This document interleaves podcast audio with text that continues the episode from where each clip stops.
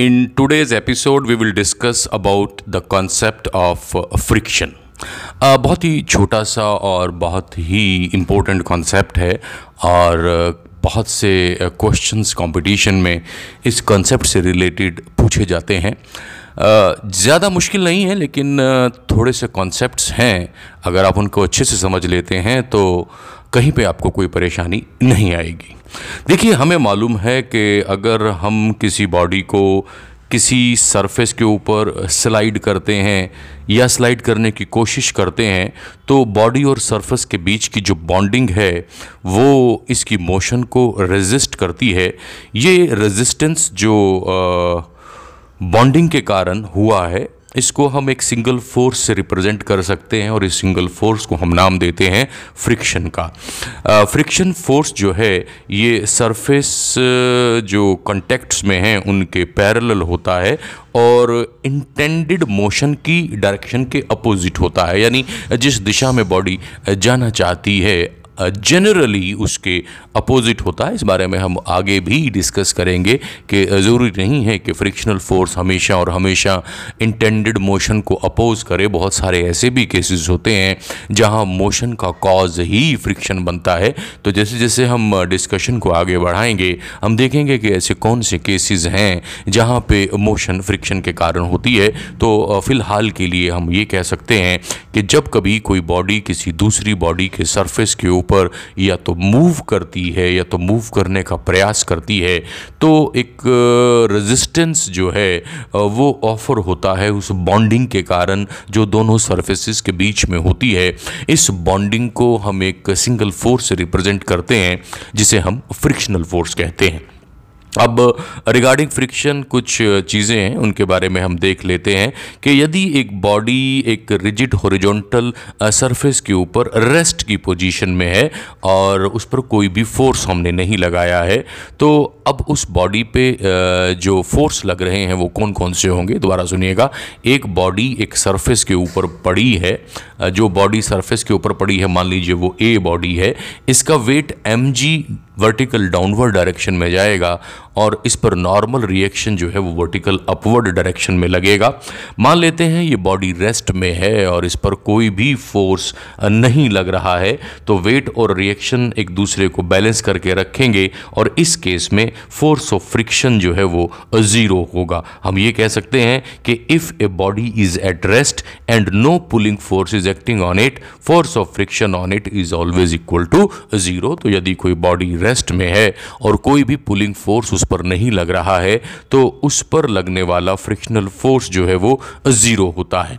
अब मान लेते हैं कि हम इस बॉडी पर, जो कि अभी रेस्ट में थी और जिस पे हमने कोई भी एक्सटर्नल पुलिंग फोर्स नहीं लगाया था, अब हम इस पर एक फोर्स अप्लाई करते हैं, इस बॉडी को पुल करने के लिए, लेकिन इस फोर्स के लगने पर भी ये बॉडी मूव अभी नहीं करना शुरू करती। तो फोर्स लगा दिया है बॉडी ने मूव करना शुरू नहीं किया है।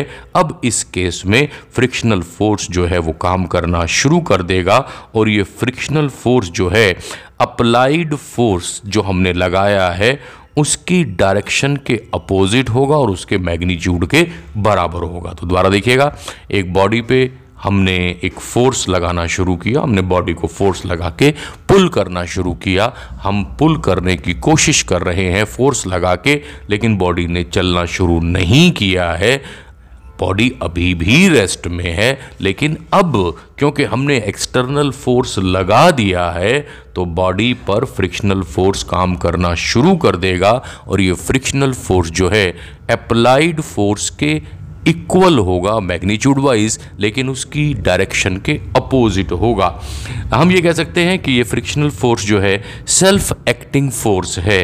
It is a self acting force जैसे ही बॉडी जो है, चूँकि इस केस में अभी तक रेस्ट में है तो ये फ्रिक्शनल फोर्स जो है, ये स्टैटिक फ्रिक्शन कहलाता है, क्योंकि बॉडी में मोशन नहीं आया। और हम जानते हैं कि स्टैटिक का मतलब रेस्ट होता है। तो बॉडी पर फोर्स लगाया फ्रिक्शनल फोर्स ने काम करना शुरू किया बॉडी अभी अभी भी रेस्ट में है तो फ्रिक्शनल फोर्स जो है वो स्टैटिक फ्रिक्शनल फोर्स कहलाएगा। अब अगर मैं अप्लाइड फोर्स को बढ़ा दूँ तो स्टैटिक फ्रिक्शनल फोर्स भी बढ़ेगा। लेकिन अगर अप्लाइड फोर्स एक सर्टेन मैक्सिमम वैल्यू से ज़्यादा हो जाता है तो बॉडी जो है वो मूव करना स्टार्ट कर देती है।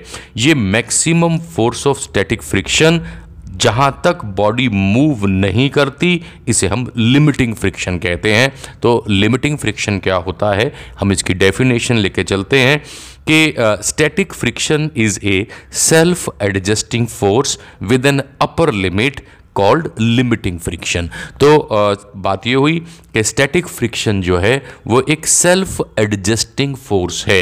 मतलब जब हमने कोई एक्सटर्नल फोर्स नहीं लगाया तो स्टैटिक फ्रिक्शन ज़ीरो था। हमने फोर्स मान लीजिए वन न्यूटन का लगा दिया। स्टैटिक फ्रिक्शन वन न्यूटन हो गया। हमने टू न्यूटन का लगा दिया। ये टू न्यूटन हो गया। हमने एक्सटर्नल फोर्स थ्री न्यूटन का लगा दिया। स्टैटिक फ्रिक्शनल फोर्स भी थ्री न्यूटन का हो गया। जैसे जैसे अप्लाइड फोर्स की वैल्यू बढ़ती चली जाती है स्टैटिक फ्रिक्शनल फोर्स की वैल्यू भी बढ़ती चली जाती है। लेकिन एक पर्टिकुलर वैल्यू ऐसी है, जिसके बाद स्टैटिक फ्रिक्शन बढ़ता नहीं है। ये मैक्स मैक्सिमम वैल्यू है स्टैटिक फ्रिक्शन की इसे हम लिमिटिंग फ्रिक्शन uh, कहते हैं। और लिमिटिंग फ्रिक्शन जो है इसकी वैल्यू जो uh, अगर हम बात करें तो ये पाया गया है कि लिमिटिंग फ्रिक्शन जो है वो एक्सपेरिमेंटली uh, डिपेंड करता है नॉर्मल रिएक्शन के।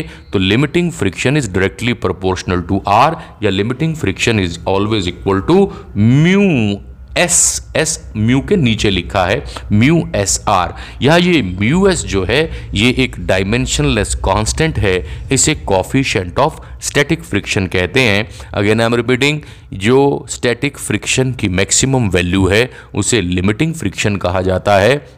लिमिटिंग फ्रिक्शन डायरेक्टली प्रोपोर्शनल होता है नॉर्मल रिएक्शन आर के, यानी हम ये कह सकते हैं कि limiting friction is directly proportional to R और limiting friction is equal to mu S R where mu S is a dimensionless constant this is called coefficient of static friction इसकी वैल्यू जो है, वो nature of surfaces in contact पर depend करती है और इस बात पर भी निर्भर करती है कि जो सर्फेसिज कॉन्टैक्ट में हैं, उनके बीच में फोर्स ऑफ़ एडिशन कितना है और कैसा है?